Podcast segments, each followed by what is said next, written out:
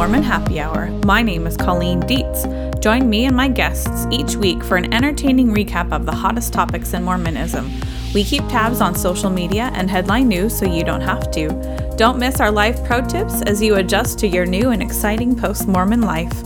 Mormon Happy Hour is here to bring you the irreverent side of Mormonism, wherever you may be. Welcome to episode 55. I just wanted to make a statement so you know where I stand on a particular current hot topic within the ex Mormon and Mormon community. I apologize that I am not stating it explicitly for those who may not know what I'm referring to. Providing attention and platform for this current stunt is not something I'm interested in. However, I do have an opinion for what it's worth, and this is my podcast. Using women's bodies to enact your own revenge is unacceptable. Using a woman's body, sexual identity, sexual behavior to elicit shock and horror is damaging to all of us, men and women, Mormon and ex Mormon alike. It reinforces the shame regarding sex that is already present in Mormon culture, and specifically the sexuality of women of all sexual orientations. So here's my two cents. You get it because you're here. Don't weaponize women's sexuality to fight your man's war. Back the fuck off and leave us out of it. This week, I have been mailing out another round of swag for my Patreon supporters. Most tiers on Patreon come with swag and exclusive access to videos of almost all of my interviews, sometimes even days before the episodes are even published. The following supporters will be receiving three Mormon Happy Hour stickers, and a few will be getting buttons and a magnet. Lori Z, who said she will be plastering her car with stickers deep in the heart of Mormontown really makes my heart just sing. Lori Z, Paul A, and Scott K are all new and are showing immense support. Thank you so much, guys and lady. You are getting one of all of the merch I have. Also getting swag will be Mindy M, Laura H, Corbin K, Mark Whitley, Sierra R, and Greg S. Thank you so much. So watch your mailboxes and thank you for your continued support. If you want your own swag bag, join us on Patreon. Swag rewards start at the $2 level and grow with the higher tiers. You know what else grows? My ability to create more amazing episodes for you. This month, I am bursting with new content, so I will begin posting lots of content exclusively on Patreon because I just have too much. Don't miss anything. Come join us on Patreon. If we all work together, I can quit my day job and just entertain you exclusively. I'm down with that plan. Are you? If you can't kick in a few dollars, you can do your part by telling your apostate friends that they need to be listening. Send them your favorite episode and leave a five star review on iTunes or wherever you podcast. And be sure to use subversive swears or they'll get stuck in the uptight iTunes swear purgatory filter forever. Now, for today's panel, I brought two delightful women to tackle all of our feels surrounding the topic of motherhood within Mormonism. We each have a very unique perspective and we each feel like a minority. So, are we?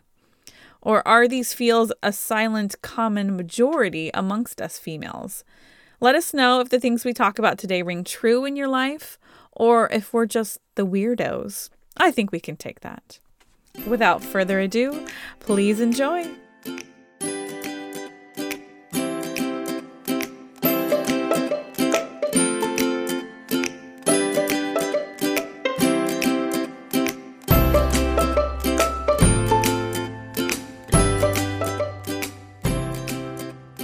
Welcome to Mormon Happy Hour. I am joined with two lovely ladies today to discuss a very unique topic that we haven't actually talked about before on Mormon Happy Hour. So I'm thrilled that we get to talk about something new. So today, to join me for a fabulous discussion on motherhood, I have Paige and Chloe. Now, Chloe, you probably remember, she's been on a couple times recently. Love Chloe. And Paige is new. and Paige is our newbie. She's our new victim for tonight, so I'm really excited to break her in. So, and the the fun thing that Paige you can kind of talk about. But Paige is an active member, and which kind of it, she has a very unique approach to Mormonism that I love and that I could definitely get behind. So hear her out. I'm thrilled to share her with you. And without further ado, um, Paige, do you want to go first introducing yourself today? I would love to. Um, some basics. I, I'm Paige. I'm 23 years old. Um, I live in South Jordan, Utah, which for those who are not from Utah, is the south uh, suburb of Salt Lake. Um, yeah, I've been married for about a year, loving it. Um, and in terms of the church, I was raised active. I was raised in a fairly Orthodox home. Um, loved it. Like I had a great childhood. Everything was great until I was in high school. I started having, you know, your standard questions and doubts about church history and um, it actually kind of started with motherhood because I had realized that I didn't really want to be a mom, but everybody around me wanted that. And that kind of started my spiral into all these questions and doubts about the religion. So I was inactive for a couple years. And just about two years ago, I decided to come back, ultimately because I missed it. Um, I did feel like something was missing in my life. I did explore other churches and it, they didn't fulfill me the way that Mormonism does. Um, is that to say that I agree with the church completely? Absolutely not. I reject that it is the holder of absolute truth. There are a lot of policies and you know things that were taught that I completely disagree with and that I don't live myself. Um, but what's helped me a lot is separating the gospel from the church and just building a relationship with God one on one and coming to recognize the things that I'm okay I'm okay with, the things that I have a problem with, things that um, do make me feel guilty versus things that don't make me feel guilty. So I I do approach Mormonism in a very unorthodox kind of way, but um, I try to be very open about it because I think a lot of people do, but they're afraid to talk about it. So um, in terms of like Mormon scholarship. I don't do a whole lot. I did just graduate um, UVU with a degree in English, where most of my independent study was church related. I wrote a lot of essays on different aspects of Mormonism, and I am an administrator in two Mormon Facebook groups. So that's about the extent of my scholarship in Mormonism. that's right, and that's how I met you. Is you are uh, yeah. since our since our friend Jackson Washburn stepped down from millennial Mormonism since he went on his mission. mm-hmm. I like Jackson. Yeah. mm-hmm. So he He's stepped down, and now and you kind of you're you're the one that approves all of my Mormon Happy Hour episode posts. So yay! Like me. I think uh, millennial Mormonism. That's the only place that I kind of exist in that has active participating Mormons. That's the only mm-hmm. like other than that, I live in a pretty much an echo chamber of ex Mormonism, which kind of bites. But I try and be in those spaces. But once they find out who I am, I don't even have to participate. Once they find out who I am, they're like, "Pink," and I'm like, "No." so, I so I enjoy it. They don't I, want you anymore. No, they don't. That's fine. That's fine. Rude. I just want to be. Well, I want you there. Thank you. I just. I think it's great. I think that's what makes the group great is that we have all sorts of Mormons. We've got people that are ex-Mormons, some people that were never Mormons, some people that are super Orthodox members. I love it. I love the diversity. Yeah, I do too, and I like the way that it's, you know, the admin works where you know you guys let it happen and you know just be respectful is pretty much your only rule and i love that because yeah. i think the dialogue is amazing that goes on in there as long as people aren't dicks then everybody can get along and have a good conversation You'd be surprised at how hard that is to follow for some oh, people. Yeah. Good and um, so Paige, what else do I want to ask you? So, so you have kind of an unorthodox approach to Mormonism uh, I know you. I know you a little now. Um, I know that you love to swear, and I love that about you. It makes me so happy. so I guess we'll get to know you a little bit more as the interview goes on. Um, oh, what's your what's your relationship with the temple? I know that's something that's coming up in your life, and I think that's fascinating. So, can you tell us a little bit about that? Yes, I would love to. Um, the temple is actually one of the things that brought me back to the church is it's always the place I felt very connected to God, um, and I felt the spirit there. Um, and and I love the idea of eternal families. I love that about this church that we can be together forever. Um, and so now that I'm married, I didn't get married in the temple because I didn't feel like I was ready. Um, and I'm actually very lucky that I had such supportive family members um, mm-hmm. who actually encouraged me to marry civilly over getting married in the temple because they knew about the hard time I've had with the religion that I shouldn't jump into something so serious uh, without being certain of it. So I've spent this last year really studying the temple and really trying to I don't know, determine whether or not it really was something I wanted to do or if it was just something I wanted to do because everybody else was doing it. Mm-hmm. Um, and I have developed a relationship with the temple uh, to the point where I think I'm ready to be endowed and be sealed to my husband. So we are working on that right now. We should be getting our recommends within the next couple of weeks, which is exciting. That isn't to say I'm going to go through right away. I there's still a lot of um, literature I want to read, and there are a couple blogs I've been reading that I want to get more into before mm-hmm. I make that commitment. But and especially with like the temple changes, that's really gotten me more excited because even now, that's been the gender inequality has been something that's troubled me. Um, full disclosure, I have watched the endowment ceremony video when I was 18 and really Good. having a hard time with the church, and I'm really glad I did mm-hmm. um, because now I have an idea of what to expect, even though there have been some changes since then um, I feel like I know what I'm getting myself into at this point. So I'm ready. I'm excited. Um, we'll see. I'm not sure how I feel about wearing garments and those kinds of things. I'm not sure if I'm going to. Just most, most. I mean, not just because I feel like if they've become so casual that they've lost their meaning, um, but that I do. I mean, I'll just be completely honest. I have endometriosis, and it makes wearing garments that would make it very difficult for me to be able to live. So, uh, yeah, we'll see about that. But we're both, me and my husband both, we're very excited and we'll see what happens. yeah. And I, I have to say, I really, really, um, I respect that approach to the temple because I feel like you're going in with complete informed consent and you're making decisions mm-hmm. for yourself rather than just uh, performing in the the roles and the tasks that you were kind of programmed and expected and born to do that's how I feel when when I went through the temple. I didn't know what I was getting into. I hadn't watched the endowment session. I didn't know you were naked during the initiatories, which you're not anymore. But yeah. I was.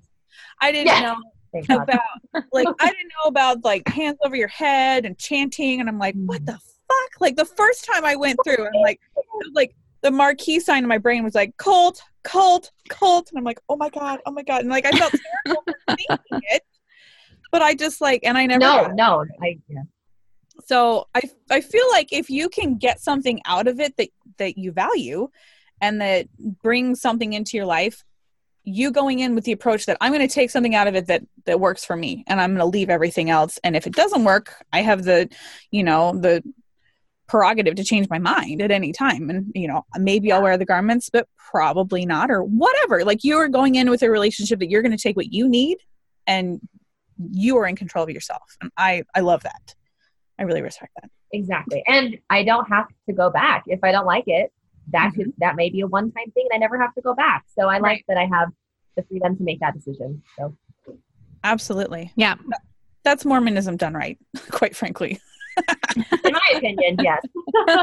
I mean that's that's like that's religion done right. That's life done right where you get to make those decisions. That's that's exactly. That's, exactly. I'm very yeah. against this um doing things out of obligation or due to fear mm-hmm. um i just that's not the way to live in my opinion so that's kind of where I'm coming from on that.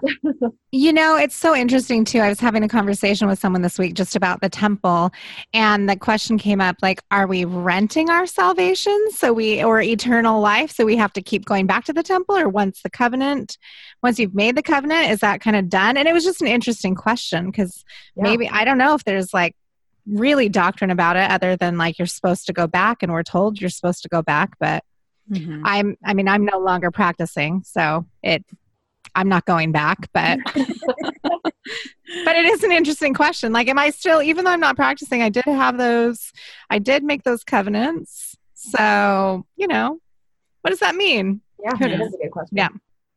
I feel like I made mine under duress, so I feel like mine are null and void, regardless. There you go. Love it. Well, I reject mine now. And so it doesn't really matter, but, you know.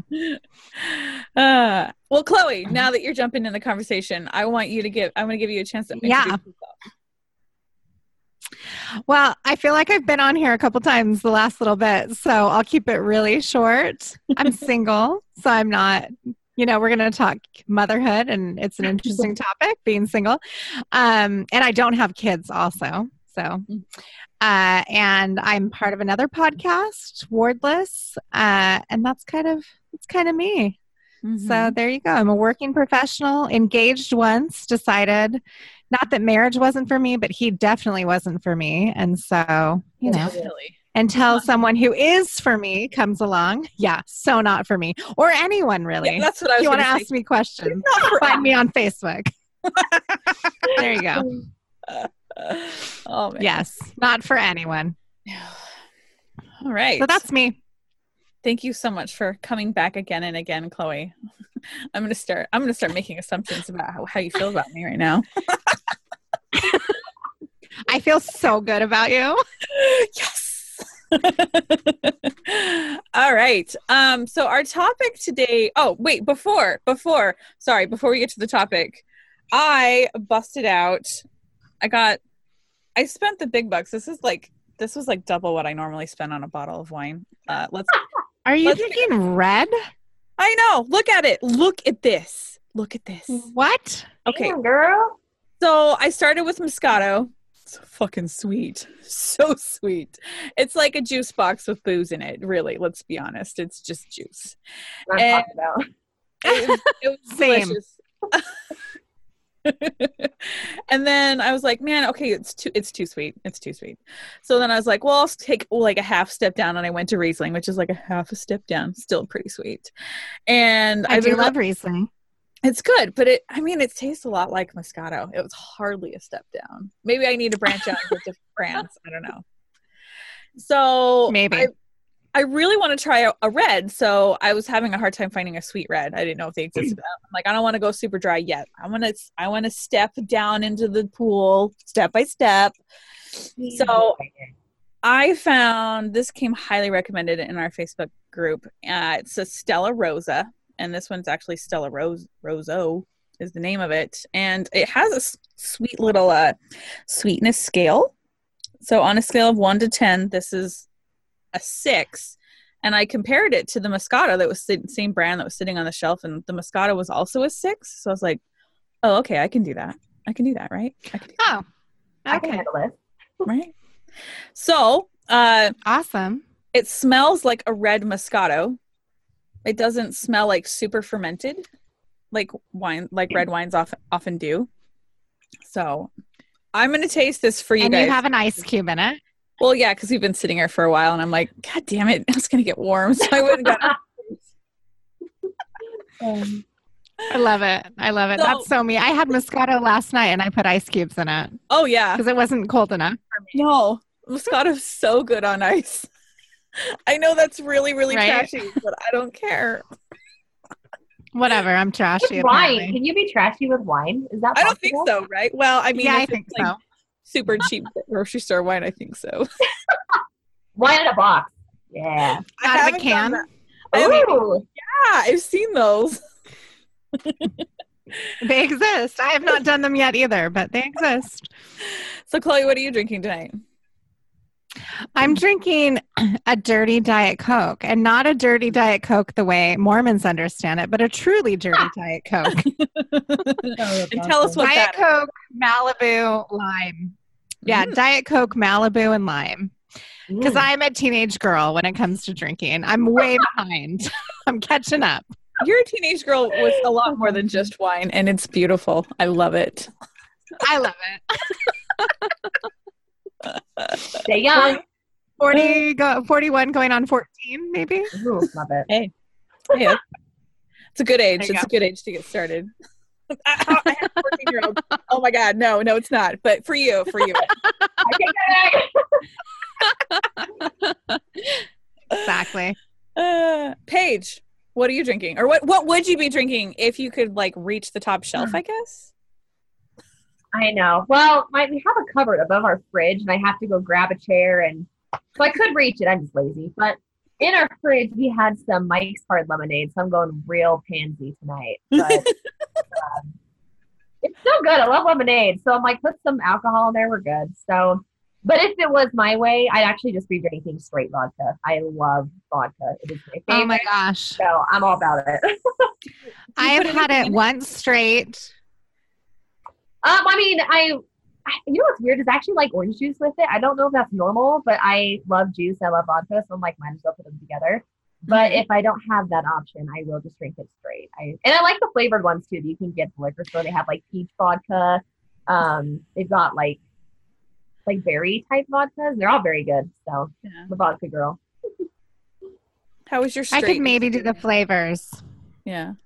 I it was accidental. It was vodka in a water bottle in my fridge that a friend of mine had for like had left on my counter. I popped it into my fridge thinking it was a water bottle and I was thirsty one day and just was like, "Oh, there's a water bottle." Huge gulp of oh what I thought was water and I was like, "Oh my gosh." This is not water. It was amazing. We bad. Oh. So Oh man, I, I have yet to try again. So Maybe funny. someday. I thought you were gonna tell me you punked yourself, like you know, you put it in a water bottle to bring to something, you know, to sneak it in, and then you. I did not. So That's good. No, no, my lovely friend who was staying with me for a couple nights had it. Well, And the best then. part was my father was right there when it happened because he was helping me move. And so I couldn't even react because he doesn't know I drink. And so oh, I just had to swallow it down, Rough. pretend like nothing happened, no chaser. couldn't spit it out, and be super grateful that that was not the water bottle he grabbed out of my fridge. Oh, that would have been so fun. Yeah, Oh, no, not so much. It's it's rubbing alcohol, Dad. Yeah, I keep it in my fridge. In a It water works bottle. better In a water bottle. It works better cold, Dad. You should try it. Uh huh. Uh-huh. It's more. Uh... yeah. Oh man. So I stick with the vodka mixed into things still. Yeah. No, So- no straight vodka for me yet. Speaking of mixing vodka and and how I'm trying to branch out from just Riesling now, I had a giant bottle of Riesling that I complained is too sweet. So I was like trying to look up like recipes to like put it in something that maybe wouldn't make it so sweet, Uh-huh. but every all the recipes that I found like called for like mango juice and orange juice and I'm like I don't not more sugar. I Oh. want less sugar, but they all had vodka added. Yeah, yeah. And so I, I like poured myself a glass of Riesling like up to here, and then I like filled it up to here with vodka, and I'm like, meh. And then I sat on the couch and got real stupid after one glass. Oh my gosh. That'll do it. So funny. It was great. It was good times.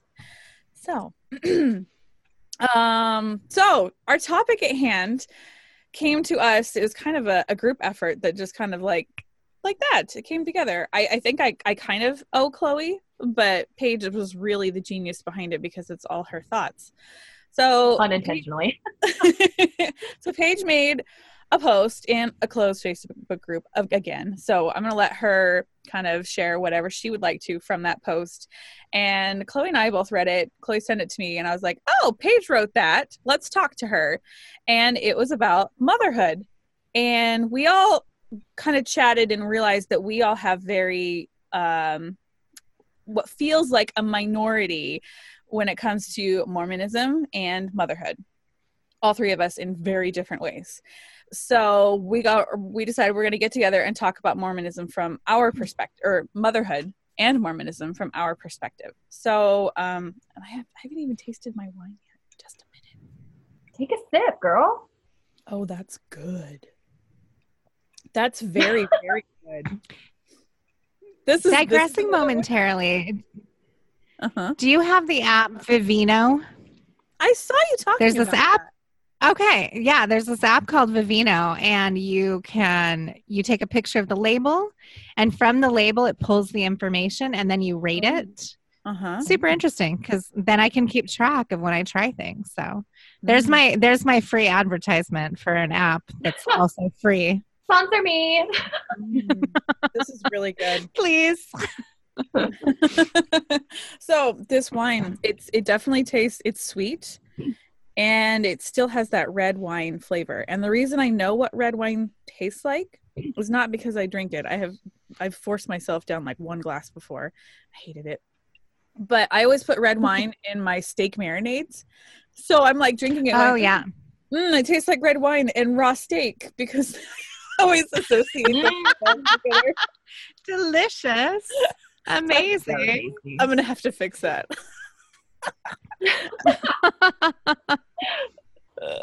okay, so Paige, can you tell us about your post? Yes, I actually just pulled it up, so that's why I kept looking at the side.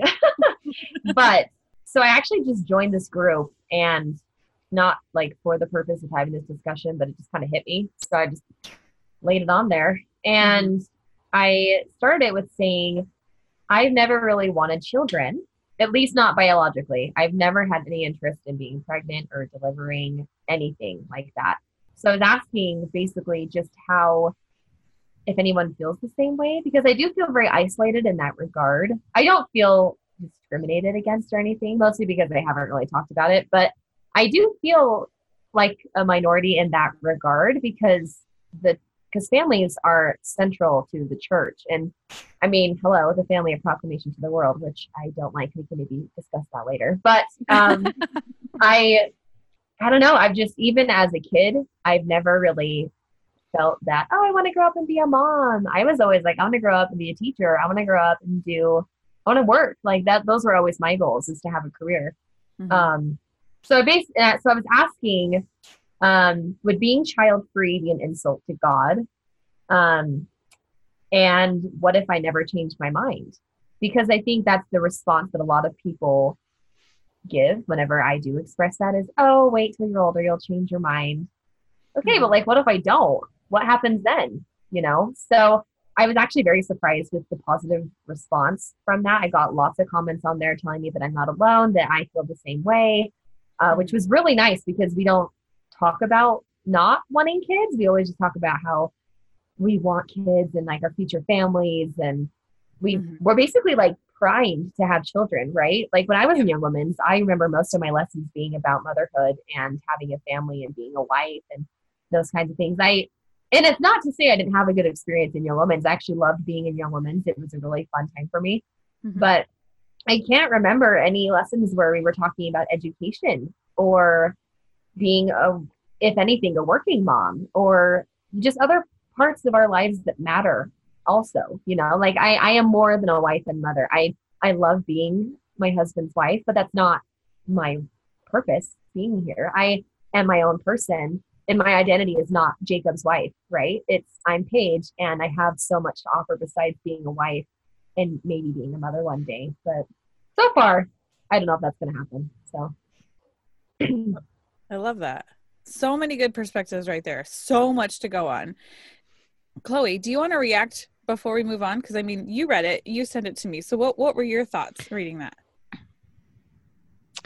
Um, my initial thought was I I wish more people would talk about it. And I remember, and I'm going to bring in, and she is not my favorite by any means, but I did like this thing she said. I in graduate school, I went to BYU for grad school, and I was in some sort of lecture with Sheri Dew. And she made this comment that like expecting everyone to only be a mother is kind of like expecting everyone every man expecting every woman to only be a mother and that's it is kind of like expecting men to only be dentists. And what if you just don't want to be a dentist? What if you hate everything about being a dentist that, you know, that that's kind of ridiculous. And so thinking, okay, well, maybe you have to be a dentist part time, but you also do all these other things, right? And that's kind of men and fatherhood, like at least in the church, how it's talked about Mhm. is men yes they're fathers but they also are expected to have careers expected to be providers and women it's not the same thing and i had a different experience like i always wanted children growing up and it wasn't i you know I'd say it wasn't the church per se i didn't i never felt pressured how much of that was my upbringing and being told that i was supposed to? I don't know. It's i can't untangle those right? But um but i always did and i'm i love my nieces and nephews. I've gone my mom passed away so i've gone to help with basically every single one when they've been born. Like i've been the the mom figure like grandma figure that's come in and like done the late night feedings changed the diapers done all you know relieved my siblings so they could get sleep um so but then i just got older and i definitely when i didn't get married and was still single and i had limited kind of my career options based on this thought that i would someday be a mother mm. and I wanted to have flexibility. There was a lot of bitterness for a while because I thought, well, this sucks right? It just totally sucks. And now that i'm the age i am i'm i i don't think i want kids. I'm not totally against it. If i were to meet someone and they really wanted them i would consider it because i'm not like for me it's not something that i didn't want. I also though i'm like I'm 41 and if I were to have a kid now, like I'd be an old mom, which which for some people when they that's all they've ever wanted, mm-hmm. great. And I applaud any I applaud women making choices that work for them, whatever that choice is. But for me at this point, I'm pretty content and I and initially Colleen when we had started talking about this a little bit, it was really around nurturing and that you can get that nurturing need met if you've got it without ever having kids. You don't have to have kids to be a nurturer and to fill an, an important role in a child's life, mm-hmm. right? My nine nieces and nephews, like, I feel a huge role in their lives and I'm very present and I feel like I love being able to do that. And actually, I think if I had my own kids, I'd be really like, I would be sad that that would change a little bit because I love the relationship that I have with them now. It's amazing. So I'm trying to trying to even think where to start with with like with my perspective because I I don't remember like my mother came from a large family. She was one of 9 and her parents were converts to the church and they were like depression era full in appearance is a really important thing very frugal very i don't know like they worked hard but i feel like their priorities weren't something that that i would feel good with. And that's kind of what my mother was raised in. And so my mother always she would tell me that she always dreamed about having 12 kids. Like that's what she got was her goal. Her number was 12 and then she got married and they got pregnant and they had me. And it was a little pre like i was they got married in december. I was born the following december. So they got pregnant pretty quick. And that was a little earlier than they mm-hmm. wanted but she was like that's great. That's fine. Let's keep going. And then she had like miscarriage after miscarriage after miscarriage. And then my sister when i was three she carried to about seven months. And so she was stillborn. So my mom had a lot of really rough experiences with childbirth and trying to become a mother. And then after the miscarriage the full term miscarriage then she tra- started trying to adopt. And um, she had at least two adoptions fall through after the child was born. So that's that's another miscarriage. I don't know if you've ever really been close mm-hmm. to someone who's lost an adoption at full you know after the child's born but you are you're expecting a child and then all of a sudden child's gone and so that's kind of like another mm-hmm. miscarriage and so she got burned a lot of times and i don't think that she ever really recovered but i was still raised with the mentality that th- that I was to also have 12 children, that that was also my goal just because I watched how much it meant to my mother. And so it just, I just kind of absorbed it. And so then when I got married, I got married to BYU, fully intending to never use birth control and just, you know, do all the mom thing. And then I had a really terrible marriage where I found out within the first year of marriage that my husband was a sexual predator and a criminal and so it kind of that kind of threw everything like, oh my God, you know. So I kind of had to rethink everything. But I was still holding so hard to this like picture perfect path like if you do this you will be happy. And so i tried so hard to do what i'd been told to do like have the children go to church you know go to the temple keep all my covenants. I was like white knuckling you know into church hoping that he was going to be the man that i deserved and that i wanted and all of those things. Um, never happened but and and we struggled with infertility for the full nine years that i was married thank god. But it was a real experience that i experienced infertile and wanting like thinking that i wanted that. But now that i'm out of it and i could look back um i'm really grateful for the experience which is weird because i never wanted to say that out loud because i feel like it sounds insensitive to those who are still struggling with infertility.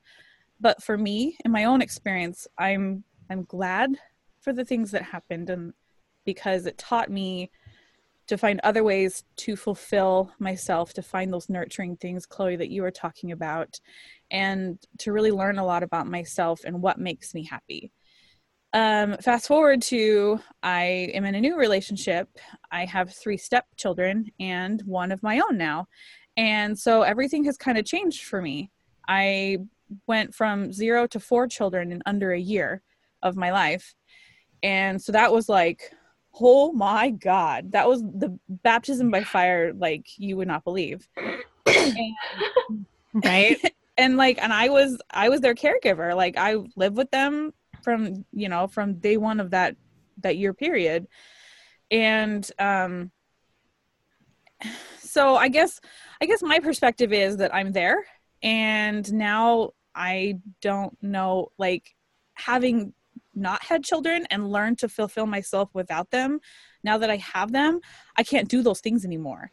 And so now i feel trapped and i'm now i feel like well now what do i do? Because i learned how to make myself happy. I learned how to fulfill myself.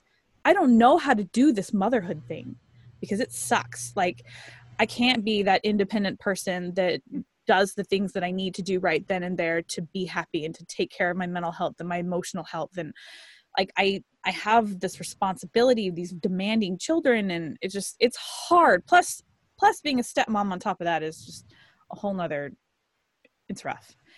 So i guess that's my perspective is i'm like the, the mom the mormon that thought i wanted a million kids and now i have four and i'm like i don't want any of them most of the time. And so so and I still struggle with that because like I have all that Mormon programming still that I should be loving what I'm doing and I should find fulfillment.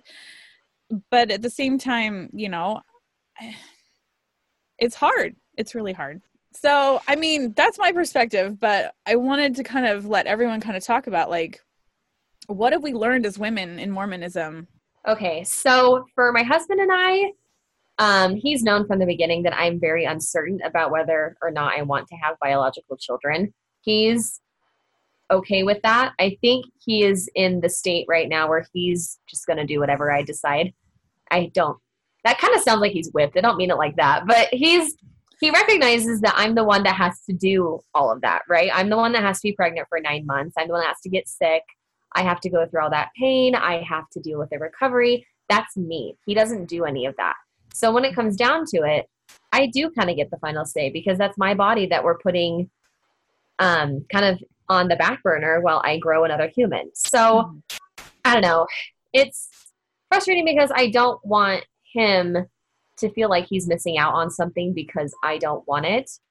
But that isn't to say we can not have children another way. I mean, I am totally in support of fostering and adopting because I love older kids and teenagers, love them. I am not a baby person, I'm not a toddler person. So I'm hoping that maybe we can move forward with that at some point in the future. Mm-hmm. Um, and there's a couple reasons why. The main reason is I, I mean, just to talk like female reproductive system, like I said earlier, I have endometriosis. I'm probably going to have a hard time getting pregnant anyway. Mm-hmm. Um, so there's that. And my mom has had horrible, horrible experiences with labor. Um, and I seem to have been getting a lot of my reproductive problems from her. So I'm feeling like there's a pattern here that I might be following. Um, I mean, with me, I was her second child. The epidural didn't even work. I mean, I just came out and she was in labor for about 26 hours without any relief. Um, but the most traumatizing for her, I imagine, I mean, it was as a child, I thought it was horrible because I was told my mom might not live through the night. Um, she had my twin sisters, who are the youngest, um, by C section, and they were early, which is normal for multiples.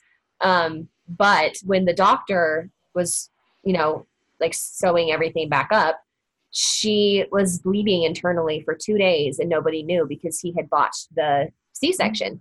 So, you know, two days later, she stands up, and I, I might be getting the details wrong, but I think she stood up to like go use the bathroom or something, and she just blacks out and passes out and hits the floor.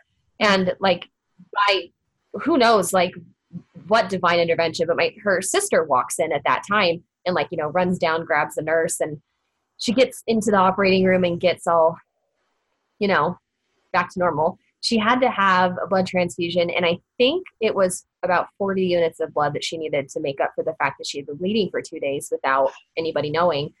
And you know they fixed everything um, and afterwards her doctors even were like you should not be alive right now. You should have died. And they had mentioned that they felt there was like a divine intervention there. I'm not going to speak to that because i wasn't there. I personally feel like god was involved somehow just because i mean scientifically she should not have survived that um, and a year later, she ended up having to get a hysterectomy as a result, which I think she was okay with because she already had five kids at that point. I've actually never asked her if she was okay with that, but I mean, it fixed all of her problems because after she had the twins and had all of that go wrong, she was basically like postpartum bleeding for that entire year.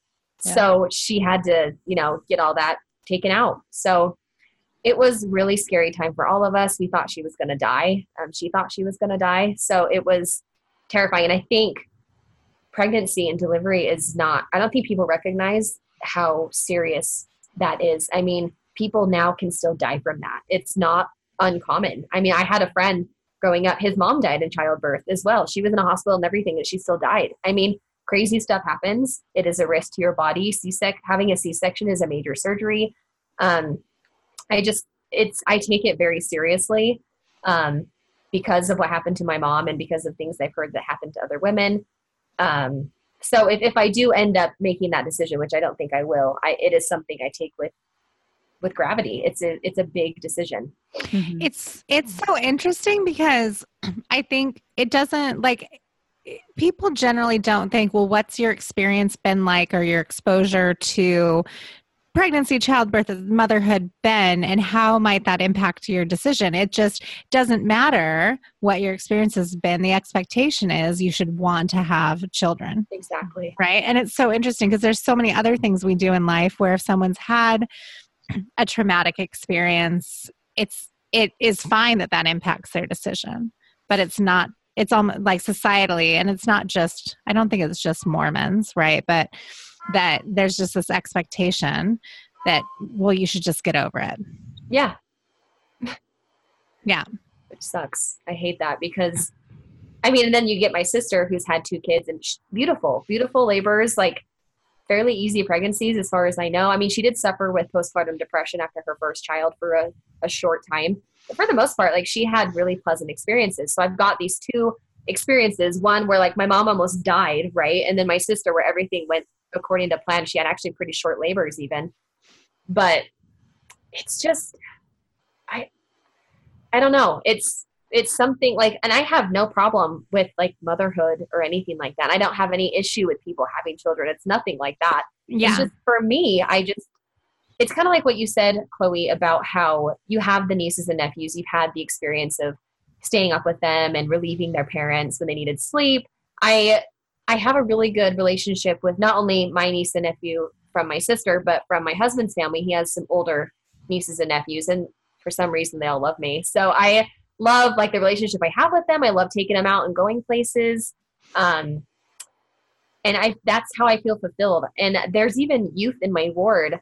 Um, me and my husband gave talks when we first moved in, and mine was very vulnerable and it was very well received, surprisingly and a lot of the youth it resonated with some of them so since then like i'll get hugs from youth in the ward and like got a good relationship with those families and i feel fulfilled that way. I feel like I I feel fulfilled as a mentor, as a as an aunt. Uh, I get that nurturing in that way that you were describing, Chloe. And I don't think that nurture that nurturing is exclusive to motherhood. I think you can experience that a lot of ways. And I don't think there's anything wrong with that. We need people who can be a nurturer for people, maybe who like don't even have really good home lives and don't get that nurturing from their own parents. Mm-hmm. Um, which is why I'm interested in fostering and those kinds of things because um, unfortunately there are parents that sh- there are people that are parents that shouldn't be and mm-hmm. um, their kids need adult figures in their lives that can give them the nurturing that they deserve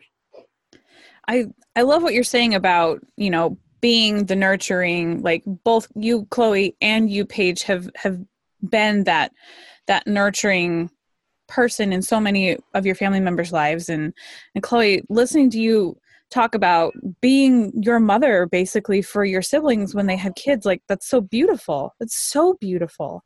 Mm-hmm. and me thinking about that since i have kids i guess like my struggle in life always is i feel so trapped that i can't do the things that i want to do. And like paige you're talking about you know being nurturing in your community or in, in your ward or you know or foster parenting. And there are people that can do that with children. I'm not one of them. Mm-hmm. and and i really struggle um i guess I guess th- a lot of this goes back to my relationship with my mother, which was awful. I I didn't feel nurtured at all, and um and we don't have a good relationship. It's pretty icy cold. And and so i feel kind of stunted and broken when it comes to being a nurturing mother. But i can be a nurturing person in other people's lives no problem. I love that. I got a degree in psychology because that's something that really fulfills me is like i enjoy interpersonal but when it comes to relationships and you know being a mother and being a, a nurturing to my own children i it's hard because I feel like I didn't have a good example. And I feel like I'm constantly struggling through a, a traumatic relationship that I'm I, I fear that I'm reliving in my own children, and I know that I am. In you know, I see myself mm-hmm. be, being the type of parent that I don't want to be and that I hated, and so it's really hard. Like I feel like I have a lot of trauma kind of wrapped up in it, and I can't be the nurturing person to my community and to you know extended people in my lives that i want to be and so that's very frustrating because i'm overwhelmed at home so yeah. so i feel I, like if, if i had had the choice i would have preferred to do what you both are doing i guess is what i was saying. What were you going to say chloe? I well, I wonder how many people, and not to minimize how hard it is for you, but I also wonder how many people feel similarly and just don't talk about it because mm-hmm. you're supposed to feel fulfilled in motherhood and you're supposed to be able, especially in the church. Like I watch some of my siblings, you're supposed to be able to be a mom and be the primary secretary. And if you work, also work and still do everything else and throw the Pinterest birthday party. And people say, well, no, you just have to set boundaries. And it's like, but that's not in in a world where everything is you know even if you're not on social media you're still interacting with all these other mothers like at church things or in in play groups or whatever. And so I don't think people talk enough about how hard it really is. And like I can I can I love that I can jump in and be super nurture because you know what? After a few days or a week or even 6 weeks as I, you know, have helped a couple siblings and and it's been great that I've been able to do that. I go back to my life and I can just reset, right? Mm-hmm. And I can, and I know like when I'm up all night helping with a baby, this is not my normal life. And I can't even imagine knowing like you're up with a baby and just going, oh, this is never going to end. I mean, eventually they're going to sleep through the night, but you know, at what mm-hmm. point? And then am I worried about them? Then they're going out at night and I'm worried. And, you know, so I, I think you've got to give yourself a little bit more credit maybe and also recognize like there are lots i think there's lots more women out there who feel similarly but just don't feel like it's okay to talk about. Yeah. And I think there are probably some women who I've got a cousin who is like super mom and she loves everything about being a mom and she just keeps ha- being, you know, popping babies out and could not be more fulfilled and you know, she also parents very differently than I would probably parent if I had kids. So, I don't know. Well, and that's good that there are people like that who Absolutely. if there are parents that love it and they just are that's how they find their fulfillment those are the people that should be having kids right like and they're good parents but women are not inherently nurturing that's what i have a problem with is because like take like me versus my husband for example is my husband is way more just like sweet and soft spoken than i am. I'm a lot more like firm kind of in your face. I um that's not to say like i don't have any nurturing qualities but i'm definitely not as nurturing as perhaps the typical woman. Um and that kind of frustrates me because in the church i mean even in the family of proclamation to the world which i mentioned earlier the when it's describing the purpose of like women and men and their and their roles as as parents it, says that women's primary purpose is to nurture like that's their job. And i'm like ah, but like what if that doesn't work? What if you're not a nurturing person? You're just supposed to force it and like fake it till you make it type thing? Um that's that's hard you know? And then what about like men that are better at that and then women who are maybe better breadwinners for example you know? Well, and it's so interesting too there because just the stigma around that. And I know someone where that's definitely the case. The woman is definitely a better breadwinner and and is a good nurturer in in her way of nurturing, right? Mm-hmm. Like and he you know, was not the best breadwinner and would have done fine staying at home, but all the pressure from the church, especially from his family, kept him from doing that. And they were just had a really hard time the whole time because they couldn't just go, no, this is who I am and this is who you are, and let's just be who we are yeah and navigate that, right? Just have individuality and figure it out. hmm And I think another thing that's important in all this discussion is not only is it our choice as women whether we're going to become mothers, um, as I think it should be, and often it's not really a choice, um, is the effect that it's going to have on our children. And do our children deserve a, a, a mom that chose to be a mother and excels in it and who is nurturing and who loves being a mother? Or like, me and my mom guilt, like a mom like me who's more like Paige and I'm firm and I'm like, you know, and I don't feel like I'm nurturing. And like, honest disclosure time, my stepkids, you know, I I provide a lot of structure, I provide a lot of routine, and and and I try and teach them con- natural consequences, and you know, and build them up, and, and make sure they're good humans. Like that's all really important to me. But the piece that I feel like I lack is the love like i feel like i suck at that part. And so i feel like i kind of have uh i have a savior in that regard because they go home to their mom on the weekends who loves the shit out of them. And i'm like hallelujah someone in their life loves them because i suck at it.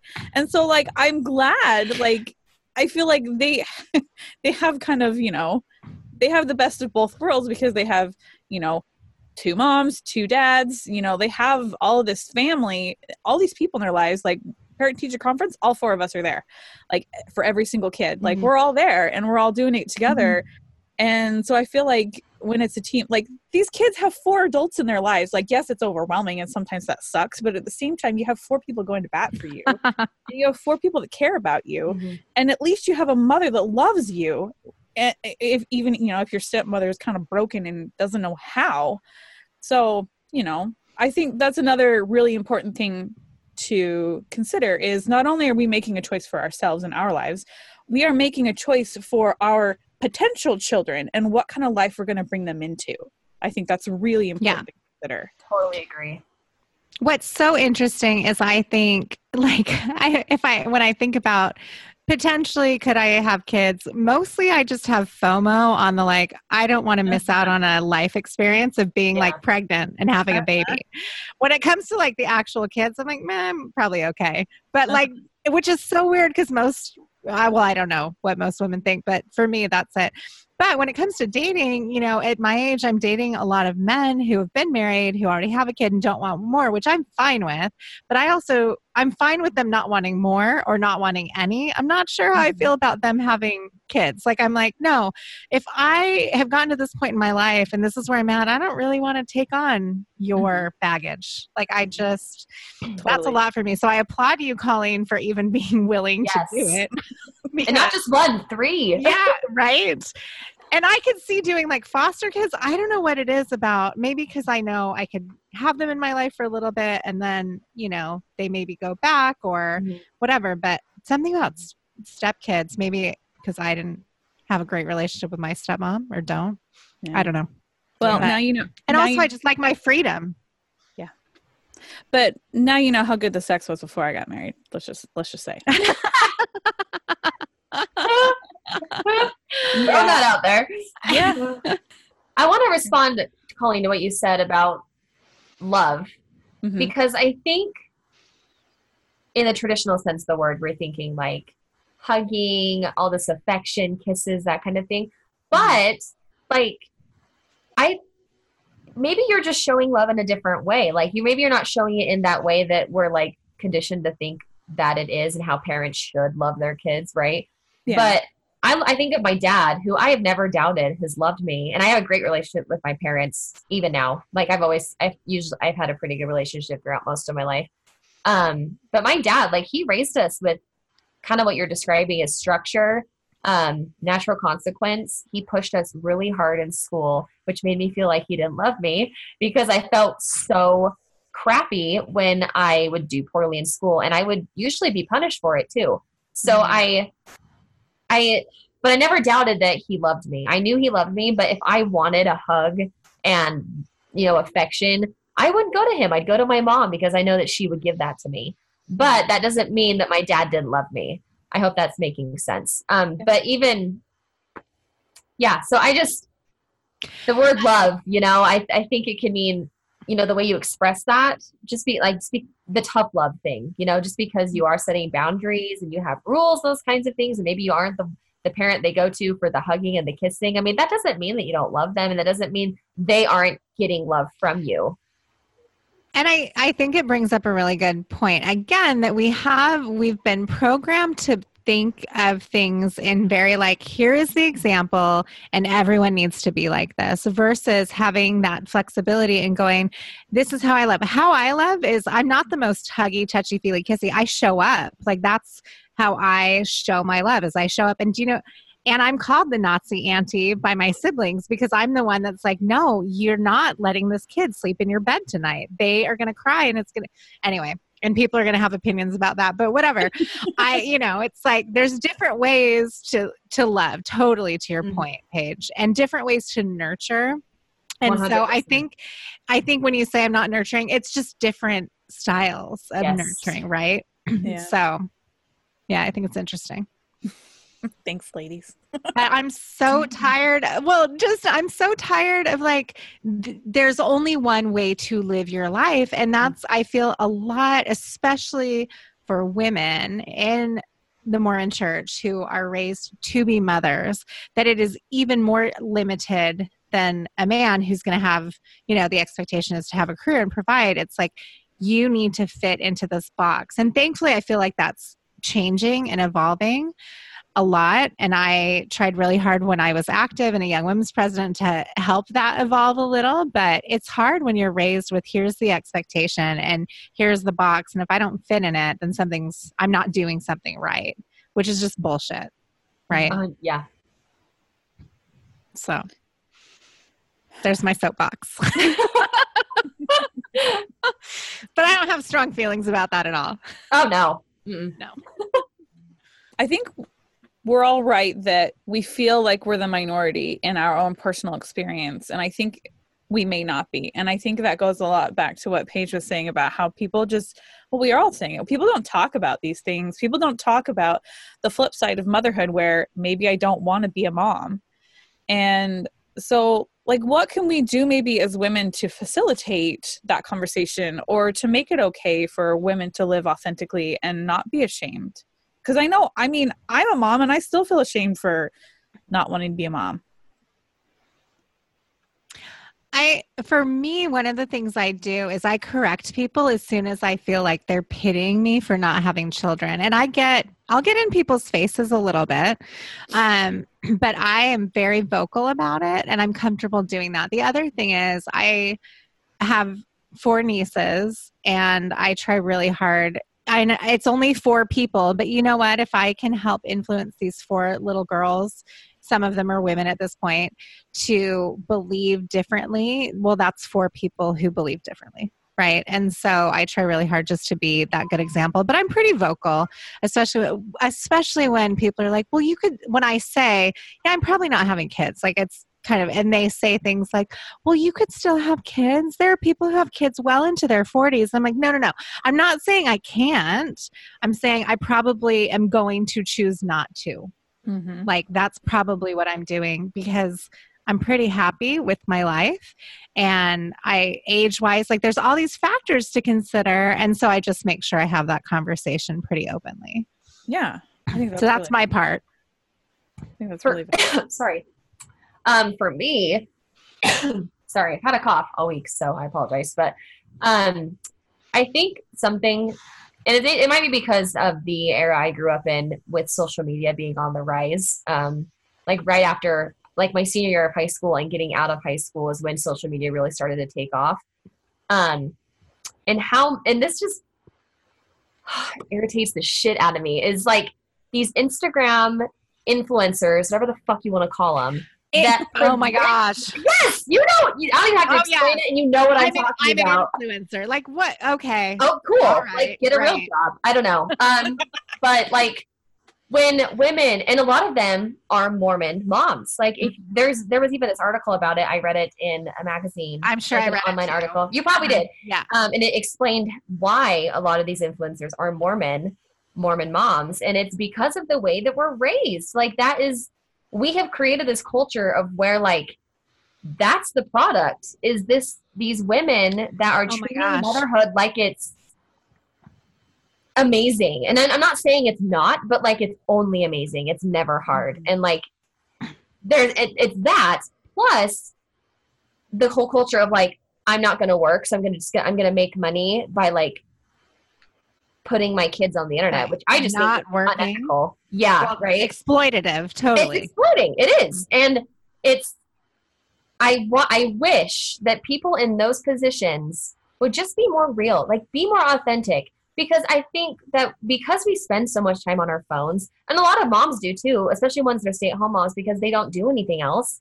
And not to say that like motherhood, they aren't busy being moms, but there's a lot of downtime when your kids are asleep or whatever. You know, they're on their phones you need social engagement. Exactly. People need adult interaction, whether it's social media or otherwise. or otherwise. Sometimes social media is the only option they really have. Exactly. So, as that outlet, it sucks that women are being exposed to this idea that everything in your life should be perfect. You should always look picture perfect. Your house should always be clean. Your kids should always be dressed super cute. Um, and and in the meantime they're all selling products right? Which and and they're profiting off of your insecurity mind you. Yeah. And uh-huh. it's it's it it sickens me. It really does because i don't think that's any way to live is is to sit on sit at home on your phone and look at all these women that look like they have these amazing lives. And uh, you know their husbands are probably making a ton of money and they have that's why they have all these nice things mm-hmm. um, and these beautiful houses. And that's just like not real life. I'm sorry. Sometimes being a mom just sucks.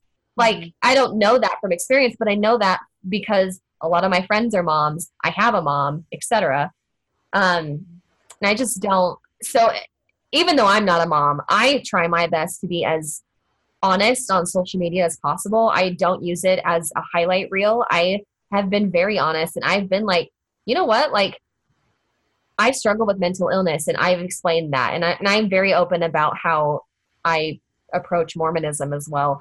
And I think people would be surprised at the reaction you get by being more authentic than just posting about how like perfect your life is because people want to see People that they that. can can relate to you, right? Mhm. And I just so that's like what I try to do, even as a non-mother, is just be like myself in every facet of my life, whether it's online, in person, whatever. And I just wish that other women would do the same. And I understand that like it can be intimidating and scary because you don't want to be judged. But I would rather be judged for being myself than being somebody else. Amen. I love that.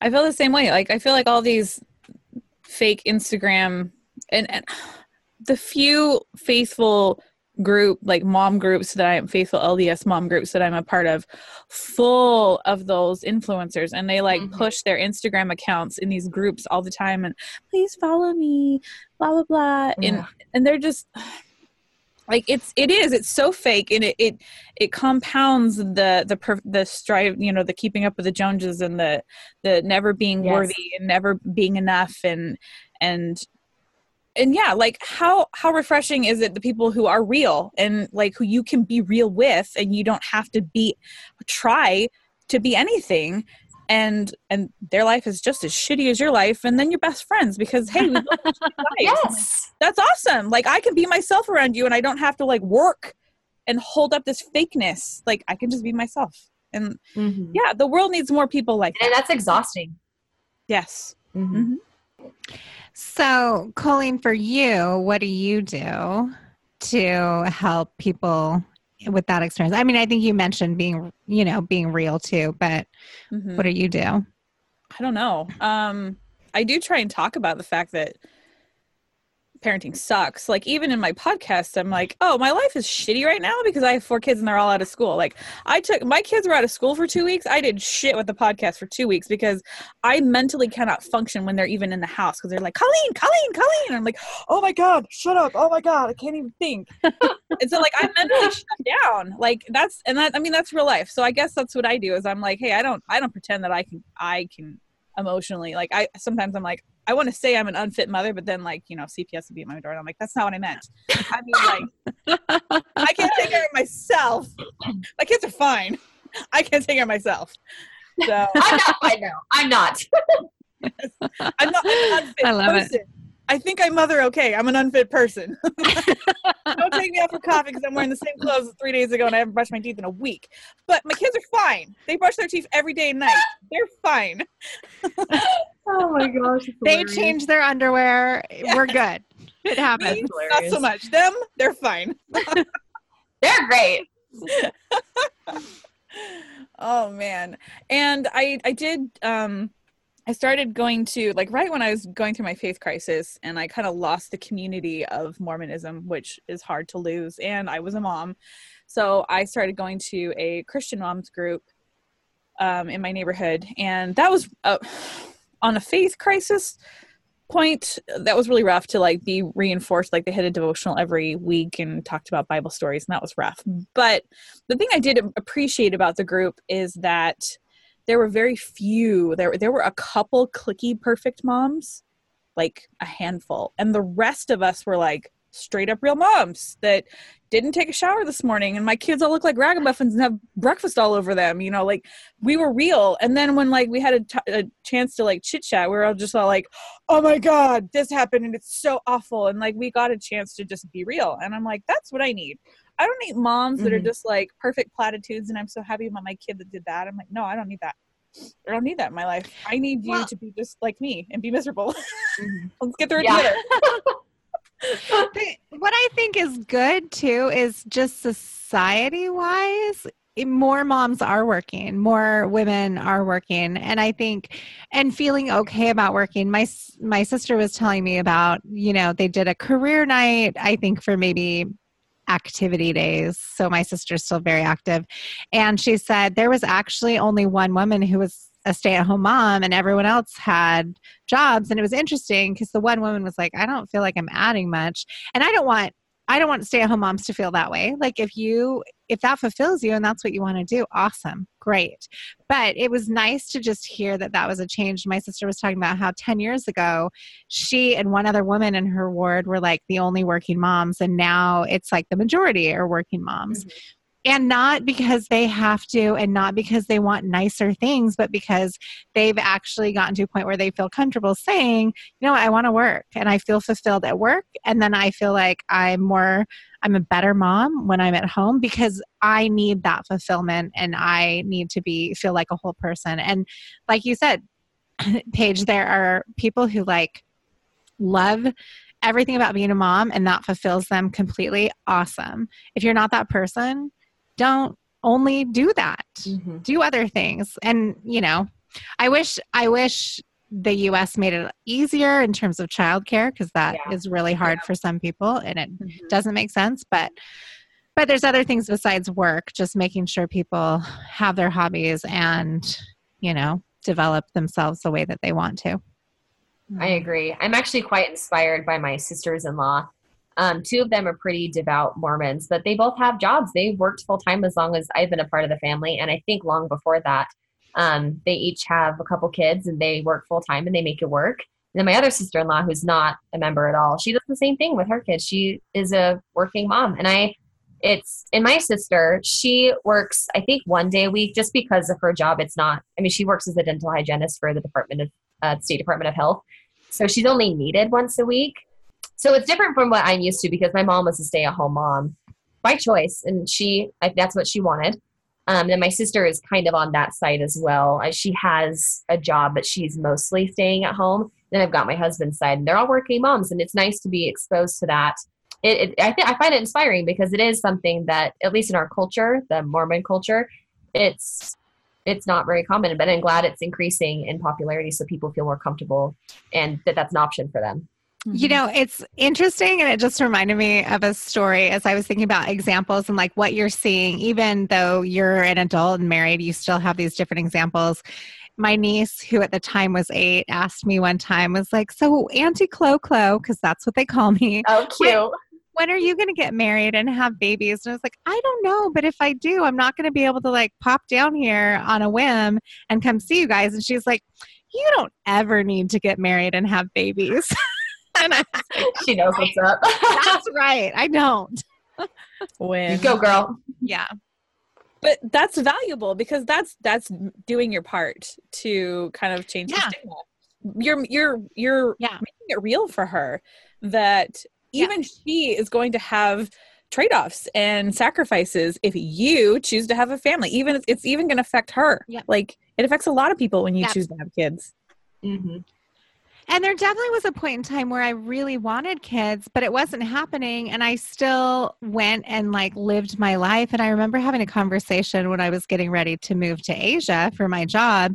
And a friend of mine being like, well, isn't that, and I think I was 33 maybe at the time. And a friend was like, well, isn't that going to, I mean, that's really going to limit your dating options, blah, blah. And I was like, and so what? Like and it's, it's not, not really. and it's not really. That's the reality of it. It doesn't really. Like there are people to date everywhere. I dated a ton in japan mm-hmm. and lots of americans who were over there mm-hmm. a couple japanese guys but yeah it didn't limit anything.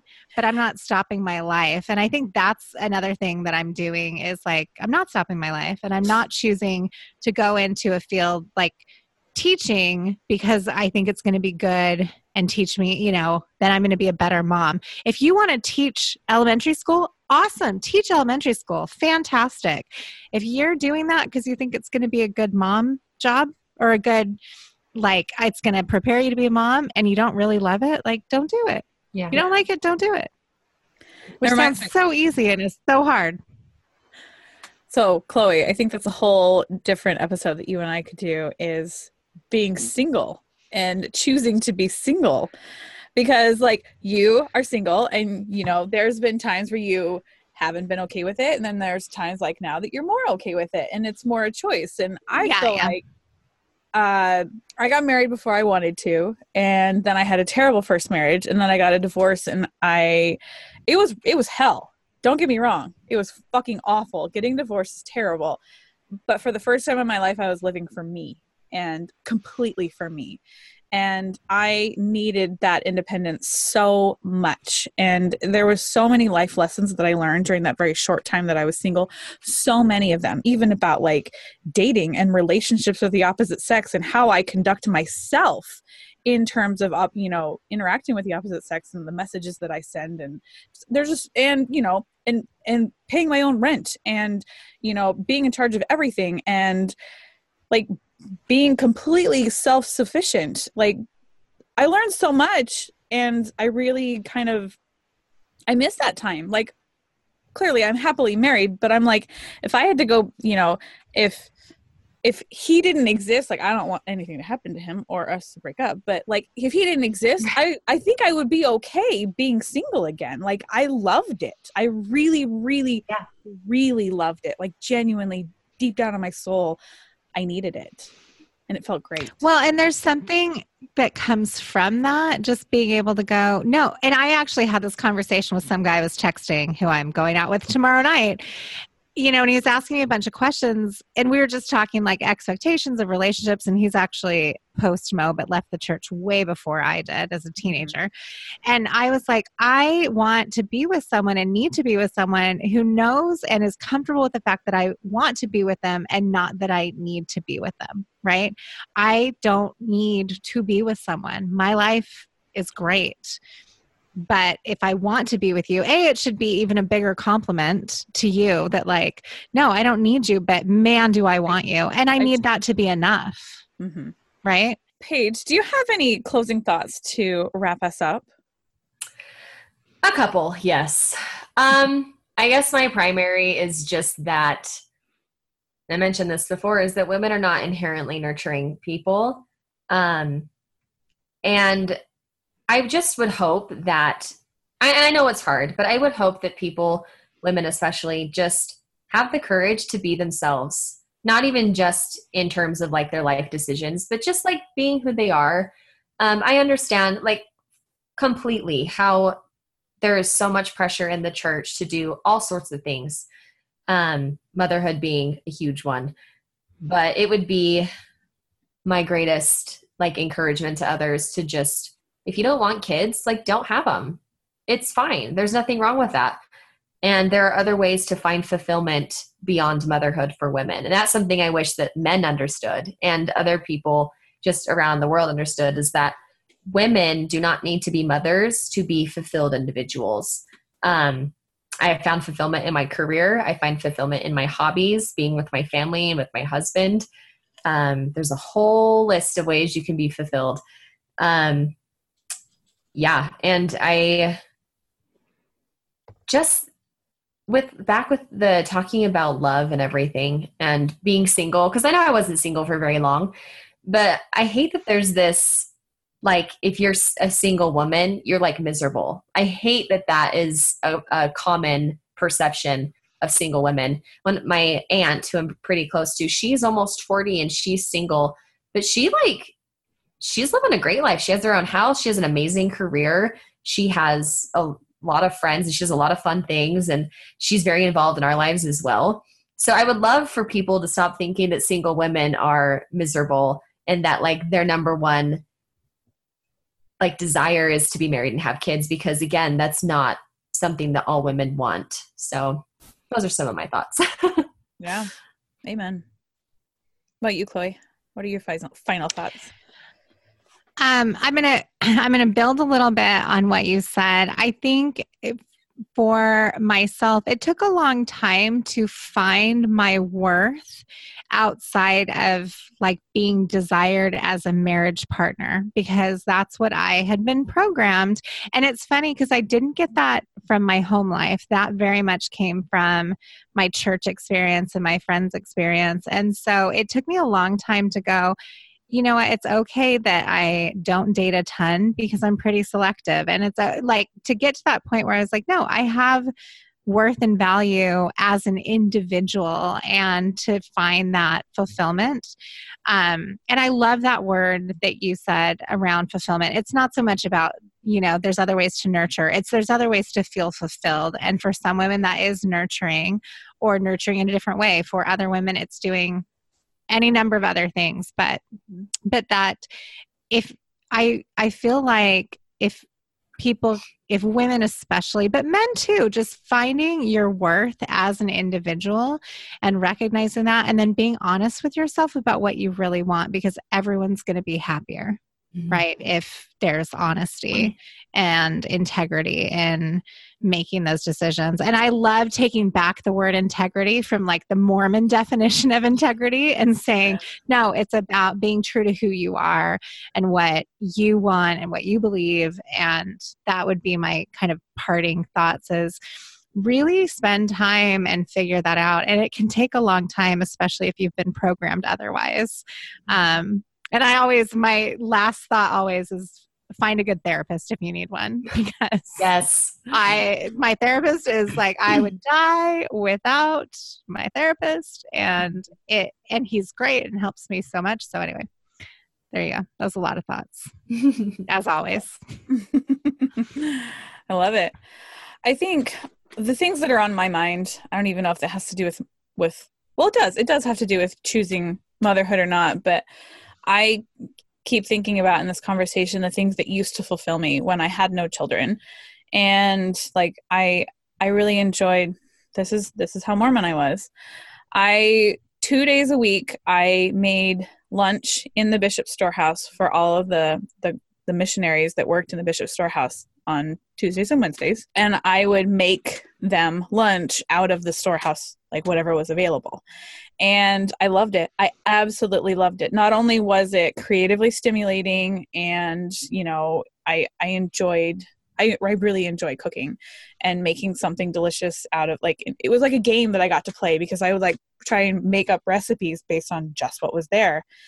And not only was that in itself fulfilling, but then the people I was feeding every day could not have showered me with more praise and gratitude every single day for what I was doing for them. And that felt amazing. And so, like, that was one of the, my most favorite things that I did. I had a beautiful garden because I lived in Washington State and I could just throw seeds out my mm. backyard and stuff would grow out of the grass. No joke. But so it was easy, but it was fulfilling and it was, it, it could be very hard work. And I poured my nights and days into that. Like I worked full time and then I came home and I spent all my time in the garden also because my marriage sucked so i'd rather be out there than you know inside. And, and i loved it. I really loved it. Like i found i was basically single in my first marriage let's be honest. And so like i felt like i, I did all of those things. Like i was i i found uh, self-fulfillment. I found other ways to nurture. I adopted an apartment of boys that moved into my ward one summer to sell pest control from Idaho. And I like would I invited them over for anytime you want to eat, like just let me know what you want to eat. Pick up the ingredients at the store. Come over. I'll make it for you. Let's just like, and it, it was amazing. I loved it because again, it was cooking. It was fulfilling to me and they appreciated because they were teenage boys and it was amazing. Like, you know, they loved it and and of course my my husband hated it because you know i was happy.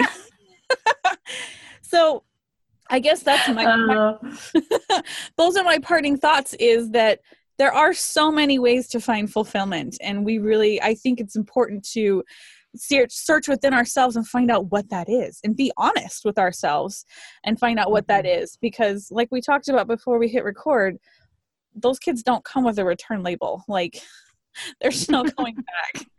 So, to be fair to you, and also most importantly to potential children, I think it's important to be introspective and decide what does fulfill me what is the best course of action for my life and and really be honest and, and okay with what we decide and allow yourself to make the decisions that are right for you and yoga mm-hmm. and therapy yoga is important mm-hmm. and therapy is important.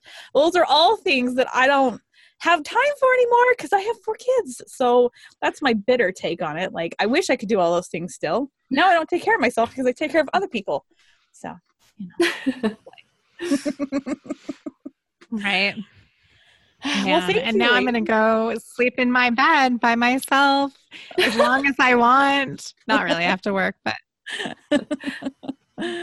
Love it. Well, thanks, ladies. It was a pleasure exploring a topic that we don't get to talk about very often, and it was it was it was very fun. Mhm. Paige, you're gonna have to come back a lot. Oh, please. I'd love that. This has been awesome. Well, thank you And, so much. and you couldn't get rid of me if you tried. yes, I'm not You're gonna try. I shouldn't give my cards up, but I'm not gonna try. Well, thank you. You both have a wonderful evening. Thank you. You too. Thank you. Bye bye.